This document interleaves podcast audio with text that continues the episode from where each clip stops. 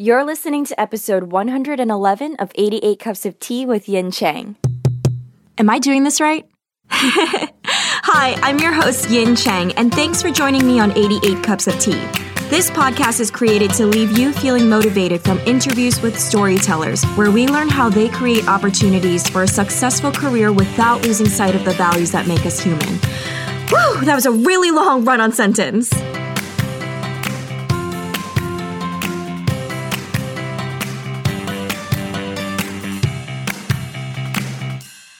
Hey, what's up, storytellers? For those of you participating in NaNoWriMo, congratulations on making it 23 days into the challenge. I'd love to hear about your progress. Many of our listeners are checking in with each other in our private Facebook group, so come join the conversation at facebook.com slash groups slash 88 cups of tea. We really have the most encouraging and supportive members in our group, so you don't want to miss out on this loving community. Can't wait to hang out with you over at facebook.com slash groups slash 88 cups of tea. Before we jump into introductions for today's new guest, I wanted to thank our listeners for taking the time to subscribe to our podcast on iTunes and leaving a rating and a review.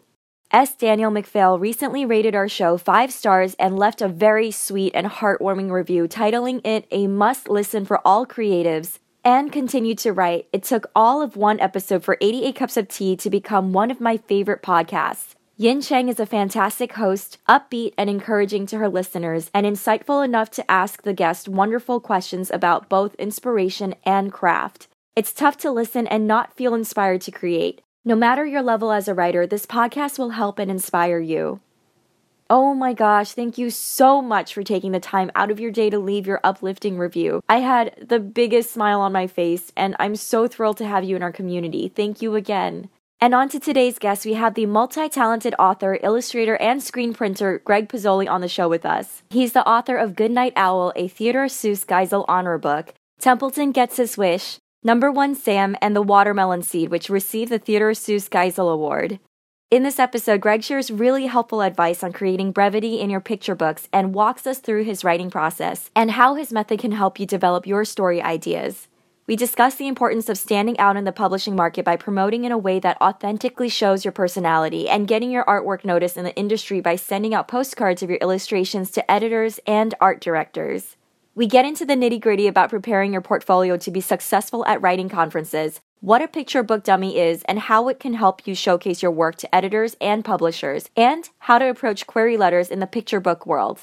Further into the episode, we discuss why diversification is a key to earning money while supporting your storytelling dreams, and how Greg creates silkscreen style illustrations. Now let's jump right in. Hey everyone, I am so excited. Greg, how are you today? I'm good. How are you? I am so good. So you're in Philly right now? I am. I locked myself in a closet in my house to get rid of the street noise so that we can have as good a recording as possible. I was observing how good your sound is coming off. It's my nerd room, my video game stuff. My wife doesn't have to be bothered with it. If I ever start my own podcast, I guess I know where to record yes, it, right? yes, exactly. we have a lot of listeners who are so excited because some of them are working on their own picture books. A lot of them love picture books, myself included. I have your book with me right now, your latest one, The 12 Days of Christmas. I loved your book. It is so heartwarming. Oh, thank you. And it is so charming. I love the illustrations and the text, of course, the words. Before we jump into The 12 Days of Christmas,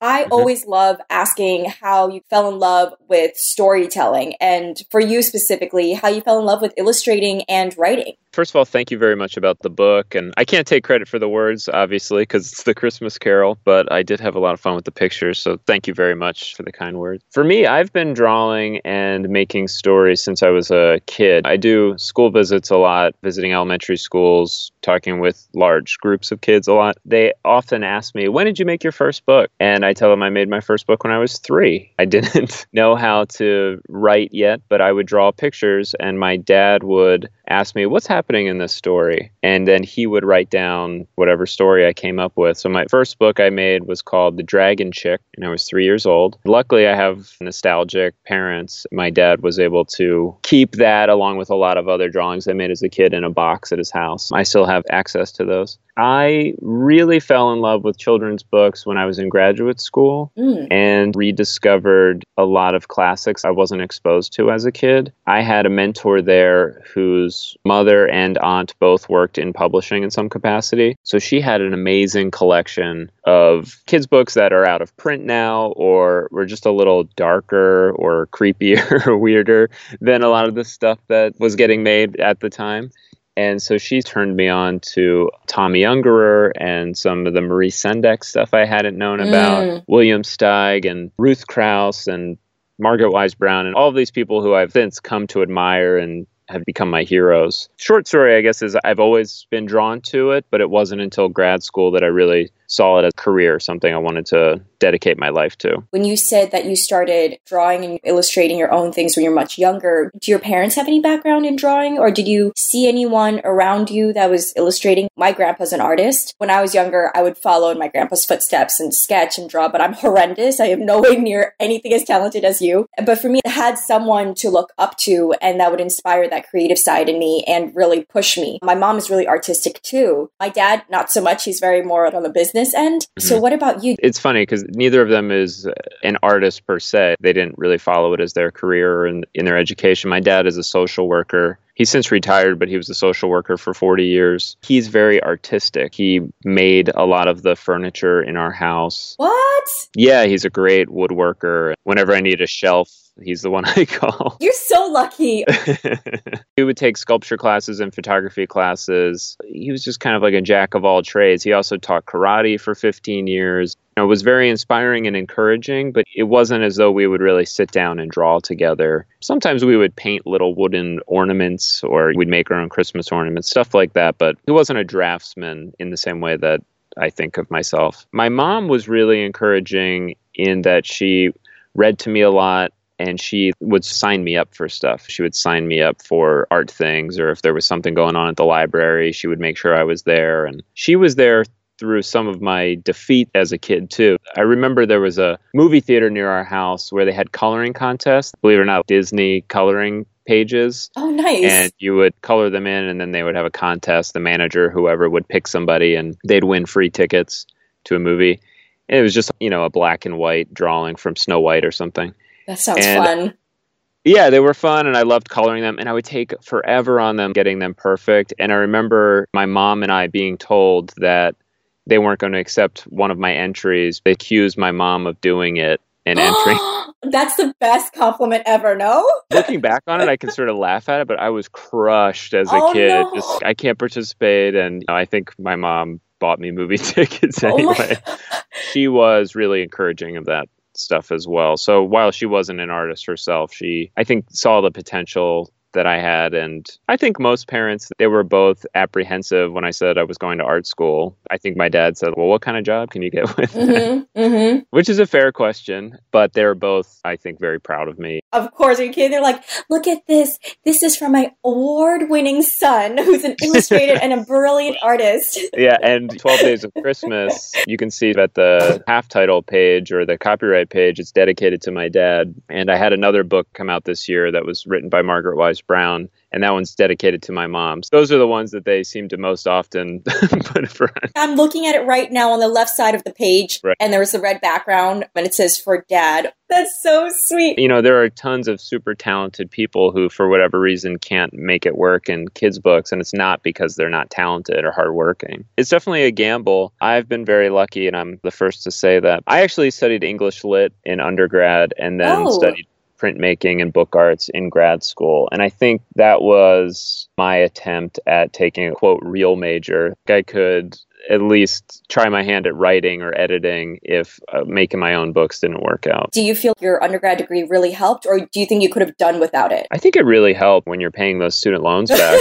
you're like, damn You wonder how much this was worth it. I love language and I love words and I love writing as much as I love illustrating. I think that picture books for me are the perfect medium for what I want to do because to me really represent this marriage of text and image that's hard to get in any other format. The words can say something and the pictures can complement that, or they can brush up against it and rub against the words in a way that is sort of unique to picture books. It was good for me. And I taught part time at a college for seven years or so, and art school is expensive. And a lot of kids would come in and say, I don't know why I'm here. I don't know what is this ever going to end up as? You know, what are these skills? How are they ever going to translate? And the way I usually would describe it would be that, you know, you're just sort of filling a pantry with skills, and these skills, you'll be able to pull them out at certain times throughout your life and make use of them. And I think looking back at a path, it makes sense that, yeah, I studied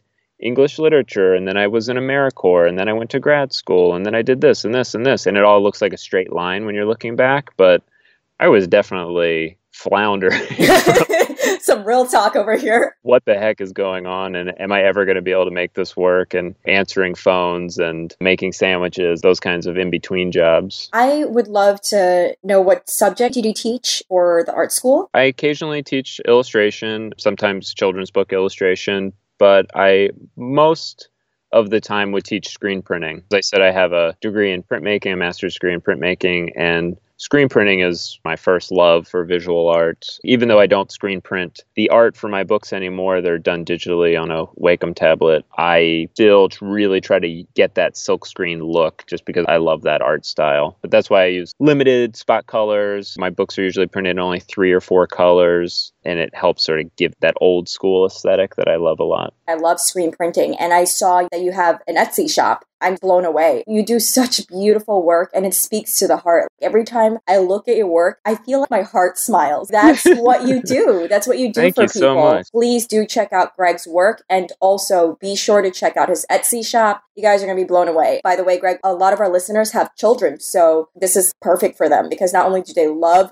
reading picture books for themselves, but they love finding picture books for their own children as well. Correct me if I'm wrong, okay? Because I'm not in your field. I may be ignorant about it, but for me as a consumer, I feel like there's a lot more ways and technology that screen printers, like people with the skill of screen printing, can deliver their work and deliver their art. I'm by no means an expert on the field or sort of what's available. I can only speak from my own experience. But I think that the internet in general has leveled the playing field in a lot of ways where people can be accessible and can be found if you have an Instagram account and mm-hmm. you know, know, how mm-hmm. to use hashtags to some degree you can be discovered in that way at the same time it's a double-edged sword in a sense because it also means that you're going to see with a whole bunch of other people yeah. too the screen printing thing is not my main business it was never even when i was teaching it was never really the main way that I was making money. I was teaching to stay involved at the university where I went mm. to graduate school and just to meet young artists.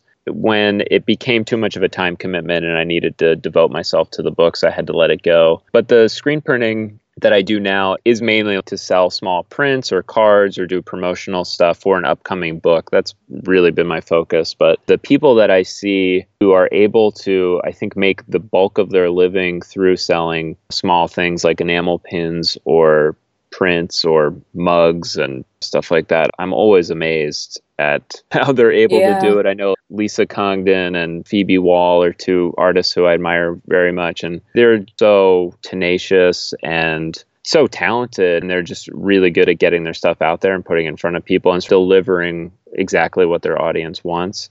Mm-hmm. I'm a lot like my dad, I think, in a way where I want to do this thing. Eh, I'm kind of bored with it and I want to try this other thing. and it's, it's yeah. hard for me to focus enough, I think, to maintain a store that can deliver at that same level that other artists are. I love making enamel pins and all that stuff. You're right, it's the availability of it. I mean, you can just do Google search custom enamel pin yeah. and in 4 days or 5 days you could have it sitting in front of exactly. you. You could have a prototype in front of you. It's great in that way. It's pretty amazing. But you also brought up a really good point that it becomes so saturated now because of the availability. And that's something I didn't think of as a consumer. For me as a consumer, I'm like, yes, more options. When I try and see it from your point of view and also my grandpa's point of view, if I brought up your point to him, he would also absolutely go on about that too. People want to go with something they know or something yeah. they trust as consumers. I totally get that. I think it's the same part of why we see movie trilogies mm, rather mm-hmm. than new or remakes of old movies rather than new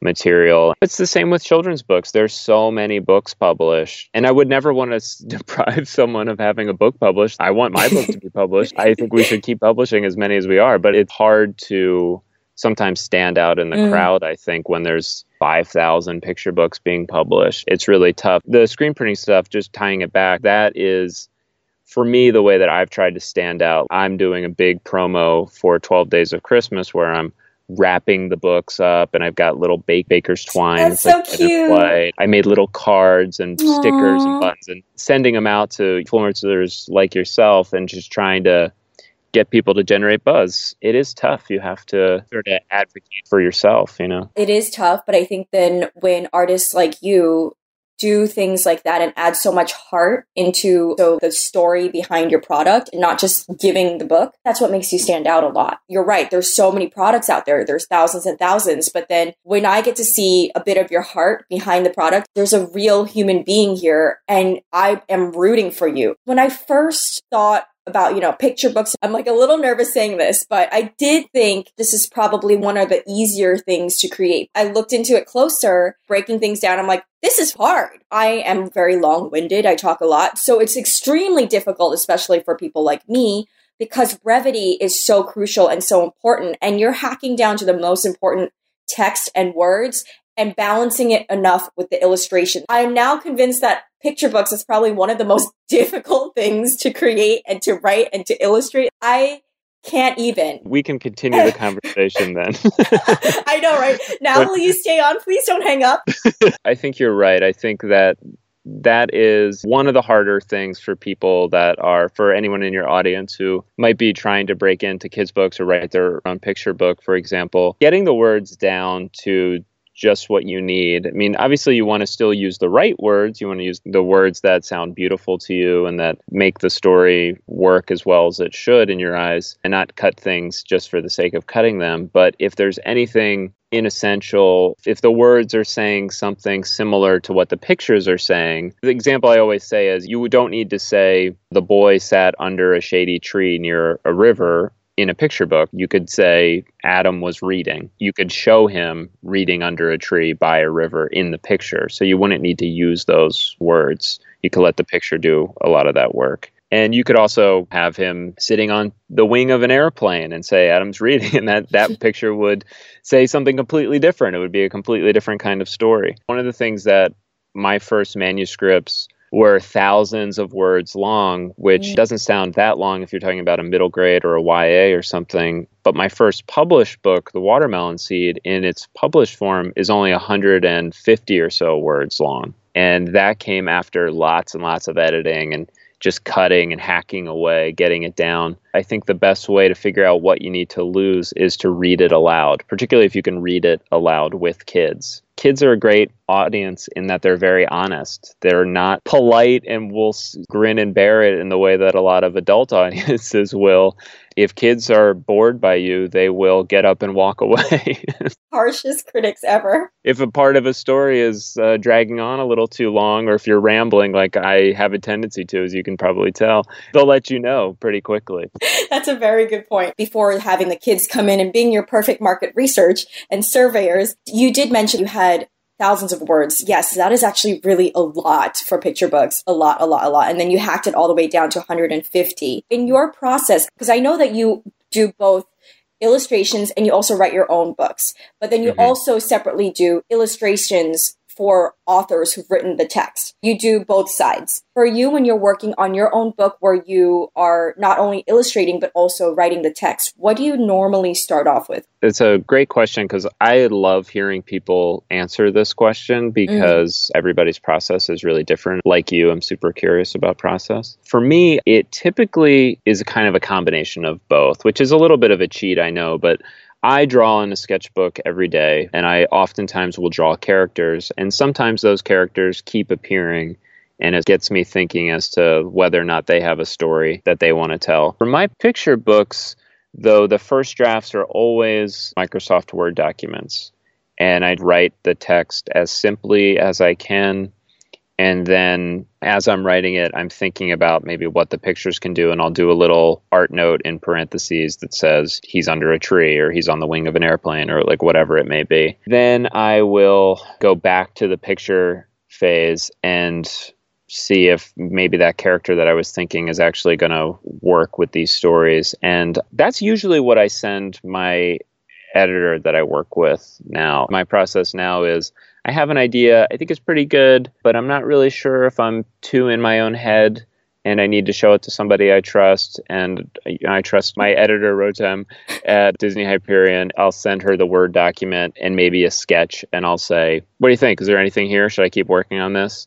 And she is supremely talented at sort of being able to pull the good bits out of me, pull the mm. story out of the idea that I have. You know, maybe sometimes I just have an idea and she'll be able to chisel it down. Yeah, chisel out exactly is a great way to think of it. Like give shape mm-hmm. to the story that's in that bigger idea. That has been my process working with her. And I, we're now working on our seventh and eighth books together. I also write nonfiction books myself and those are you know much more research driven and i have an idea for telling a certain kind of history and the research is a much bigger part of the process mm, mm-hmm. and it figuring out i get so excited about this historical event or this person and i want to tell everyone everything every little detail and it's just finding the way to read 20 books and watch 10 movies documentaries about it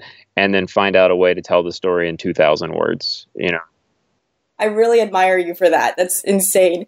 I know that you mentioned sometimes next to the text, you'll put in parentheses, sketch or draw airplane, for example, right here. Mm-hmm. One of our listeners, Kristen Britt, she'd love to know how do you approach sketching out your stories in picture book? Let's say you already have parentheses, like what you give an idea of what you should sketch. Then what mm-hmm. do you do from there? What I do, I've developed a process now where this year 2017 i had eight books published so that means that last year i illustrated eight books that's a ton of work too much work for one person at once yeah and, but my process is fairly streamlined in that i have these pdfs these sheets that i've created where they have little tiny thumbnail size blank rectangles that represent pages and there's 40 of them or 48 of them or 24 of them however many pages are in the particular kind of book that i'm doing on each page. And i'm able to do thumbnail sketches. They call them thumbnail sketches because they're they're teeny tiny. They're only like an inch high. I do tiny little sketches like that of That's the entire so book. Cute. They actually are really cute because they're so small. They have to be expressive. You have to show, oh, he's happy here. So it's just like a big goofy smile. They get refined from there. And I have in the past, you know, shared those on my blog and on Twitter. And I've found that a lot of people, they either use the ones that I created or they use something very similar that they've made themselves. But the benefit is that you can see the entire picture book on one sheet of paper and if you think about each spread as being a different shot in a film, yeah, I was going to say that sounds like storyboarding. It's exactly storyboarding. So, you know, from storyboarding, you don't want things to feel monotonous. You want yes. to change things up from shot to shot. And the picture book has this very unique opportunity in the way that it's read either with a child or two children or a child reading by themselves. They have the page turn. It's not a moving image, it's them pausing, ingesting everything that they see on the page, and then flipping to the next page and that moment, that one or two seconds, gives you an opportunity to, to, really create some tension or something surprising or whatever it may be. Having those little tiny thumbnails on one sheet of paper allows me to see the whole book with that scope and see the rhythm of it, how it's worked. Yeah, the whole pace of it. Exactly. I totally get storyboarding, but I never thought about that similar style for picture book. Again, as a consumer, I would so be down to buy that just to see the process process, I would be so excited. You should bid it and see who would be interested in it. There's something about the behind the scenes process that's so special and so rare. Not many people show what the behind the scenes is like, but you did mention that you do share it sometimes. I can see so many people being interested in wanting to have that and hang it up on their wall. You're giving me an idea now. I have another book with Disney Hyperion coming out in April, and wouldn't it be cool if I made a little zine version of like how I made this book and had thumbnail sketches and yes you better get on it greg i'm serious i'll be sure to send you one i would love that then when i send my little thing with baker's twine, I can include the little zine, and it's like a little. There oh man, we go. Greg. Greg, you a genius. yeah, I got the idea from you. I got the. No, I no, give- no. You ran with it even more. Let me tell you, you caught that ball and you just went for it. I would love to discuss the 12 days of Christmas because I know that Sure. Has come out and this is mm. something that I would love for our listeners to have in their homes. It's just so adorable. I have it as a coffee table book, FYI. We do these private Facebook group live videos. I'll hop on our amazing loyal listeners who've been with us for a long time or new ones who really love the show, join the private Facebook group. We check in mm. about our writing and sometimes I try to go at least monthly live videoing with them and just to catch up with them and I'll show them a book Cool. unboxing. I love unboxing videos. Yeah. when I showed them your book, everyone was like, it's so cute. I love my Christmas book. I just had to let you know that. Thank you so much. I'm looking through your pages right now. I noticed when you said earlier in our conversation, you choose about three or four colors. I noticed that here, and I'm starting to see that now. That's why I love the behind the scenes talks because now I'm- can read through the book again and see it in a different way and seeing it more like your techniques. How was this process so that listeners, when they pick up the book, they can read it like in different ways and different versions? Thank you so much for the kind words about. I am really thrilled with how it came out. I have to say.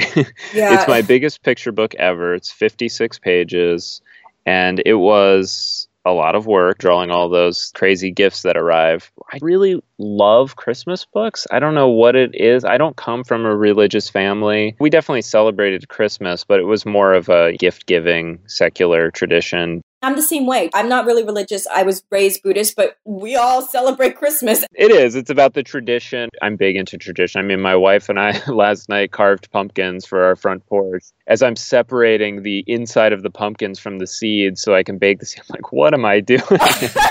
we live a block from a Whole Foods, and it's like I could just go buy a bag of pumpkin seeds for like five dollars or something. There's something different about doing it yourself. I'm Right. sure you felt so productive and felt so good eating those seeds, knowing that you picked it out one by one and watched it. It's so good. It's about the tradition and listening to the soundtrack from Nightmare Before Christmas while we were doing it, and Oh, Christmas is much the same for me. You know, I always watch Charlie Brown's Christmas movie special. Mm. I always watch The Grinch, and I just Oh. am have always been attracted to Christmas books. Like around that time of year, picture books in particular, I just can't help picking them up. Patrick McDonnell's book, I think, is the one I bought last year. I always get one Christmas book at least per season, and I just really wanted to make a beautiful Christmas book. And the Twelve Days of Christmas has definitely been done many times, but I think it's typically done in kind of a serious way where a different kind of illustrator for myself. It will really serve as sort of a showcase for how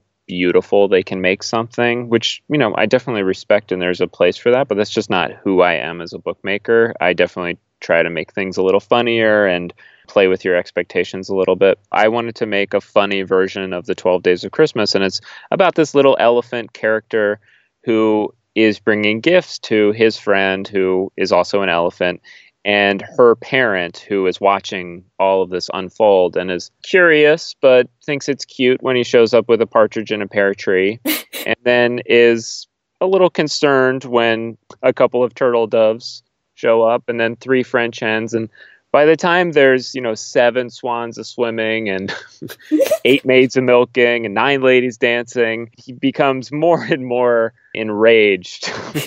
And at the end of the book though you find out that maybe he's just upset because no one's giving him a gift he gets a gift for himself and i won't spoil and see, tell everybody what it is but it all sort of works out in the end I'm just like flipping through as you're describing this, and I'm like, oh, this is so cool. I just saw it a different way again. For listeners listening in who have the book or not, grab a copy for sure, and you should read through this as Greg sharing with us. one of my favorite spreads is she's sort of gotten a partridge in a pear tree, two turtle doves, three French hens, four calling birds, and on the fifth day, there's sort of a pause where it says like on the fifth day of Christmas, and you turn the page, and the little boy shows up with five golden rings, and the Yeah. parent is standing there with this bag of bulk bird seed, and he's saying, "Phew, all right, no more birds." five golden rings, you know, I can live with that. That's fine. The next day, she shows up with six geese.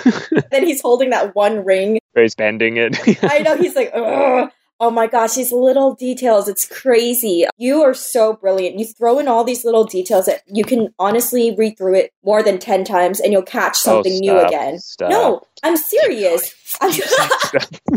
my girlfriend and I were saying our friends are having babies popping left and right. I'm happy for them and it's awesome. But we're just like, Greg's book would be such an amazing gift for our friend's baby. We're celebrating Yeah. his birthday next weekend, and this is actually perfect timing and such a great gift for him to grow into and grow up with. That's awesome. And I mean, I didn't really think about that as I started making books. Obviously, I've always felt strongly about how important they were to me as a child, but it's been really sort of enlightening and humbling after five years or six years of doing this to meet kids who the Watermelon Seed was their first book of mine Mhm. that they got, and now they're eight years old and they've read all of my books and they're starting to get interested in the nonfiction ones. It's so humbling and amazing just to think about the kind of impact that I can have with this opportunity I've been Yeah. given. It's very different than working alone at the studio, working in a room, drawing stuff all day can feel you're just on your own. And then that's what I really love about going to bookstores and school visits and talking to people like you who are so like engaged with their audience on a regular basis. Mm. And you can see the impact that this stuff is having.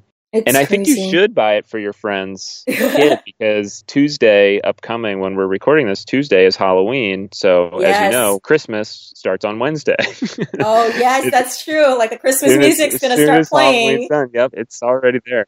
By the way, that brings me back to what did you carve for your pumpkin? I also did a pumpkin carving this past Sunday. My wife did. It almost looks like an emoji who's exasperated and rolling her eyes. I did a bunch of sketches and came up with a monster face. I see it. I'm on your Instagram. I'm so creepy. yeah, I just posted on Instagram last night. I love his ears. I made a Totoro. I drew Totoro holding a umbrella. The part where it was his ear, it was almost connecting, it was super close to the umbrella. I accidentally broke the whole thing, so he looked like a weirdly, oddly morphed, diseased Totoro. So I used a toothpick and I stabbed it together just so it stays in place. I was so proud. I was like, yes, because one of my friends, he had a great idea. He's like, Yin, just use a toothpick, try that. And I'm like, yes, you're right, it works. And I brought it home. But here was the thing I left it in the car for two days because I was in such a rush. Oh no. My girlfriend was setting up this dinner pop up event in LA. So it was just like so much back and forth driving from San Diego to LA and back. I forgot about it. Then my girlfriend brought it out of the car after we got back to San Diego, put it at the front door. Last night, went out to get food. I peeked in. The whole thing turned black. oh yeah. But I'm glad that your pumpkin is looking fine and that you got a chance to eat the seeds. I didn't get a chance to eat my seeds. It was at my friend's pumpkin carving party and they Uh-huh. ended up throwing it out because they're not into doing that, but I am. I actually did the toothpick thing too. You did? as good as it looks on Instagram. I tried to carve the, The outside of the rind so that the eyes and the teeth were kind of yellow instead of the orange of the outside of the pumpkin. And when I was doing that, I knocked one of the pupils off and had a toothpick and made it right. Thank you for sharing that with me. Now everyone's going to know our little secrets and they're going Right. to look at your Instagram photo. Was it the left or right people? if you're looking at the pumpkin, it's the left one. Hey, it looks really good. I did what I could to sort of hide it as well Hey, as I that's could. awesome. I mean, I did my best and it still looked real wonky. That is impressive. I love that you sketched it yourself too. I totally just Googled Totoro pumpkin carving, tracing paper, whatever, but then I just tried sketching it with a black permanent marker from looking at the photo in my phone onto the pumpkin and I made him a little bit too scrawny and skinny looking and I was like, mm, this isn't right. He's supposed to be like super round. So I made him even rounder, but it was really fun. in 12 days of Christmas, just one more thing that we do, a tradition is we hang stockings and we have a little gas burning fireplace in Ooh. our house on the title page of the 12 days of Christmas.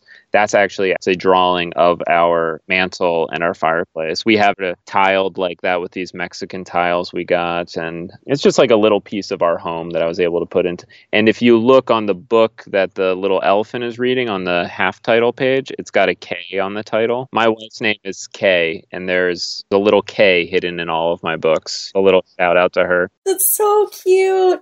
You are genius. I'm looking through your Instagram because I see that you have shared the book covers. I see that you shared the elephant holding that book with a tree on it. You should also take a photo of the one with the fireplace and only if you're comfortable sharing photos of your home. Of the real fireplace? Of the real fireplace. I should, yeah. I see you in August 14th. I sound so creepy right now. So you have the virtual reality over your head. That's not our house, though. We were visiting the Bay Area um, with friends of ours in San Francisco, oh. work in virtual reality, and I was looking at their stuff. so awesome. I try to add little things like that. My last book, Goodnight Owl, it came out with Disney Hyperion. An owl destroys his house in the process of trying to figure out what is causing this noise. Oh. And in one of the scenes, he spreads all of his records, all of his LPs out on a floor, and it's 10 of my favorite records or something. Oh. You know, oh. So I try to add little hints of, oh, Greg Pizzoli really likes the Ramones. I bet that tells me something about his personality. Now I know a little bit more about him. That's awesome. And whatever I can do to get kids to listen to Fugazi and The Clash, nice. that's all I need to do. Nice. That's really clever. Thank you for sharing that, Greg. Before we wrap it up, is it okay if I can ask you three rapid fire questions that we usually ask our listeners sure. at the end? A lot of our listeners are trying to find ways of earning income while working on their craft. Mm. Is there any tips that you have on income for artists? Sure. I would say the word that popped in my head was diversification. Mm. I mean, I mm. think just having many plates spinning is the way that I was able to do it for a long time. I taught a class here, I taught at a summer camp there, I worked part time at this place, and then I would able to do the odd illustration job until I was able to start doing it full time. So I think that is a big one. And I think you'd be surprised at how many grants are available out there too. And oh. I think oh. that stuff is worth looking into as well. I know for people living in New York, that's called NYFA, the New York probably Foundation for the Arts, and they post all of the New York based grants opportunities out there. And Philadelphia has a similar one. So I'm sure in whatever state people may be in, there's a web page where all that stuff is listed. And, you know, a lot of people just don't apply for that stuff. So the grants, do they award people and give them grants to work on their writing? Sometimes, yeah. I know people that have gotten grants like that where it may be $5,000 or something like that, and that enables you to not work for a month or two at, mm-hmm. you know, mm-hmm. whatever other job you're doing and gives you time to write on that novel. I would say the best resource for me in terms of writing kids' books was SCBWI. I don't know if you've ever heard of yes, that. Yes, definitely Society for Children's Book Writers and Illustrators. And mm-hmm. that's not really going to help to generate income per se, but that is the number one networking spot for people that are making kids books or are aspiring to make kids books for sure. I remember we had Dan Santat on the show and I think he was oh, the yeah. first one to mention SCBWI. He mentioned it and, and he shared his story about it and I didn't realize how powerful that organization is and you're right it may not be direct money that you're earning being there and meeting friends and learning, it will eventually lead to something. I think finding your tribe is super important. And I'll say my editor that I mentioned earlier, who we're now working on our seventh and eighth books together, she saw my stuff at SCBWI, and that's where wow. that's how we started talking. Did you go with a portfolio? I did, yeah. They have a portfolio, and they invite a showcase for portfolios, and they oh. invite all the oh. industry people to okay. come and look at the portfolios and take postcards. And I was a few days after one of the big conferences was back at my day job doing admin work at a public relations firm and got an email from her, and the rest is history. Jeez. Okay. So you definitely advise listeners to go prepared with work. Is this something that people should attend even if they don't have a portfolio or don't have anything in the works yet? It's for writers and illustrators. So even if okay. you're not an illustrator, I mean, they do have breakout sessions that are specialized for people that want to make picture books or people that want to write middle grade or whatever the case may be. I would say it depends on whether or not the money's there to make the full commitment for it. If I wouldn't go probably to one of the big ones as an illustrator without a full portfolio that I was mm. ready to mm. show. You know, people can sometimes overthink those things. Like they can be 10 really strong images. It doesn't need to be much more than that. And if you have a picture book concept, you don't need to have it finished. Actually, I think the publishers aren't really looking for finished stuff. They have editors, they have art directors. They want to see that you have potential and they want to work with you to get your best work out mm. of you. Mm. So if you show up and say, My book is finished, it could be something as simple as they don't like the type the font that you chose or something and they'll just be like, I wonder if they would be interested in changing it. Whereas if someone shows up with pencil sketches, obviously it's still at a stage where they could help shape yeah, it. it's malleable. Right. It's their job. That's what they love to do. So I would say the thing to do is they have local chapters all over the place and sort of just join your local chapter and it's less of a cost commitment. The membership I think is maybe $80 a year and the local stuff tends to be pretty cheap and get a feel for it and hopefully some friends out of that. The online resources that they have are great too for illustrators sending out postcards and all that kind of stuff. It's all there. I know this is supposed to be rapid fire. No, no, no. I love it. Thank you so much. I said this is going to be quick, but then I end up dragging it longer because you said something about it's not like they're looking for you to pitch your concept of a picture book. I'm not familiar with the world of picture books, but now when you said that, I'm like, oh, wait, yeah, people have concepts for picture books. I know that you say you have a lot of back and forths with your editor and you have a very long history together. So you guys know each other, you trust each other with vision, and you, know, you get each other. Do you normally have to share a picture book concept? Is it similar to storyboarding that we were talking about and then writing little texts under each thumbnail? I think I was just speaking generally. I didn't mean to cast a specific term. I've seen picture book manuscripts or however you want to call them take many forms. I mean, I've seen Microsoft Word documents, I've seen full color dummies, which again, I would advise against. I think if you have a, it's called a dummy where it's the words and images in sketch form but bound together. If you have that and you can show that you've thought about the pacing and you've figured out the story and it all seems to be working in an arc that you like, I think that is the absolute most that people are looking for.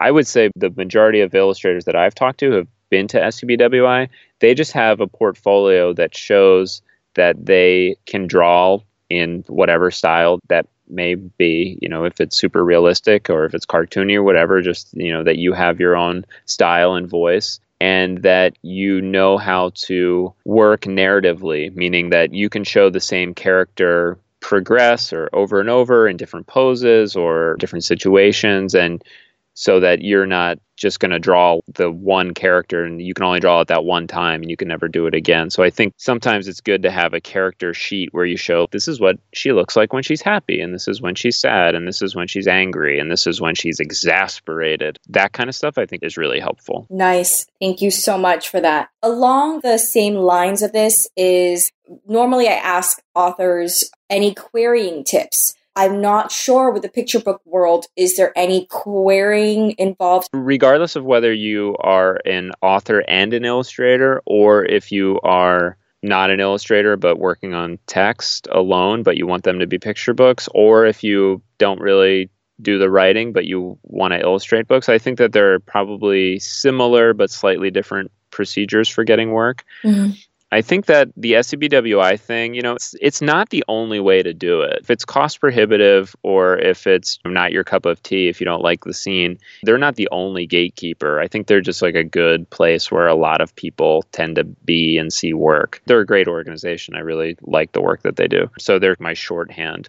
But if you are querying people, I think that a lot of publishers now, just because tying back to what we talked about before with the internet making everything so accessible for artists, mm-hmm. I think that they may be inundated with a lot of queries or you know a lot of submissions and so they oftentimes i found won't take submissions from people that aren't agented that don't have literary agents Oh. And they sort of use literary agents as sort of like gatekeepers. They literally can't look at everything. Now, a lot of publishers do take submissions uh, that you can just send to the publisher. It just depends. And for querying, if you're a writer, I would say you have to query agents. The only advice I would say would be be yourself, be respectful of their time, be mm. kind, and you know do good work. Show that you are amenable to the idea of someone else, you know, in this case, an illustrator or an editor or an art director, helping you to collaborate with this. I have met people at SCBWI things where I've been doing manuscript reviews for them or portfolio reviews where we sort of talk about their project and where it's at and what they could maybe do to take it to the next level. You know, I've met people who they're really hardworking and they're really good intentioned people, but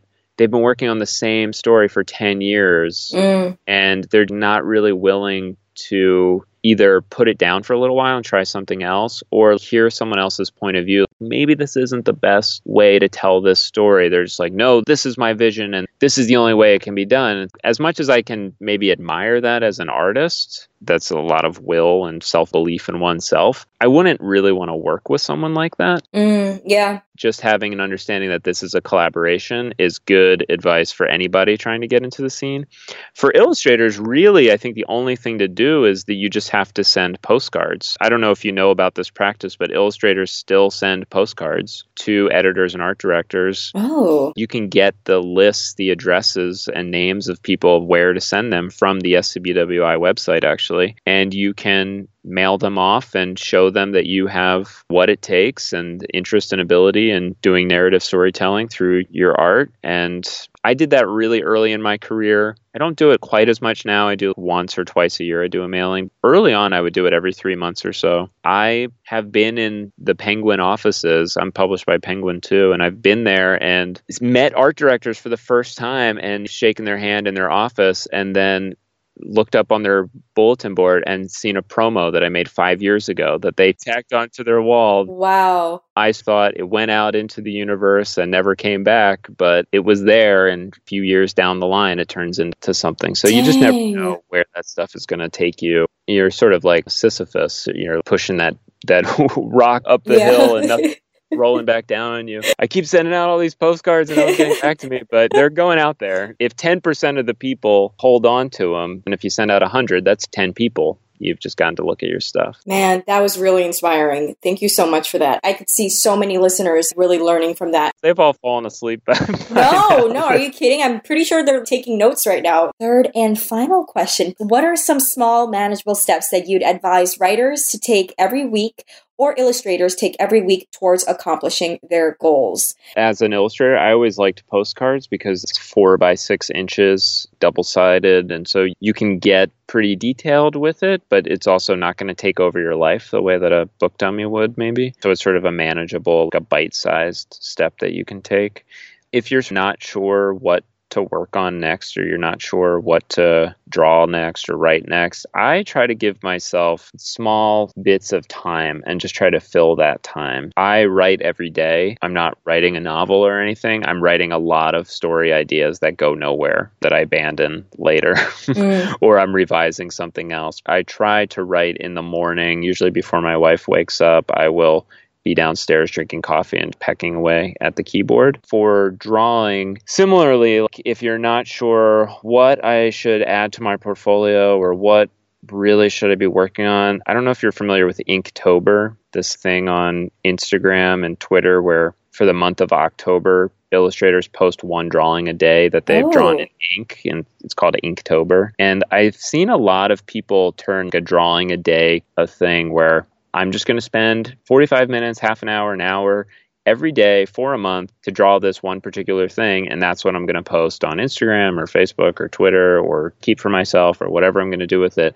I've seen a lot of people get attention doing stuff like that. Interesting. I think it's good to, as I said, to like get people's attention. Mm-hmm. But if you do that, if you commit yourself to doing even Inktober, then at the end of the month of October, you've got 31 ink drawings and mm. they might mm. not all be of portfolio quality or whatever. Maybe you could then look at those 31 drawings and work with somebody else, have a critique group, look at it and say, what's the common thread that's running through all of these? Or which of these five should I bring to final? Or maybe you work really fast. I tend to work really fast. So maybe an hour is all you need to do to make it final. It's that thing where nobody wants to read a thousand page book, but if you read 30 pages a day, you'll be almost done after a month, that kind of thing. Greg, you are so awesome. Thank you so much. You wrapped it up perfectly. Before we conclude, please let our listeners know where they can find you on social media. I'm really easy to find actually because it's just my name for basically everything. So it's Greg, G R E G.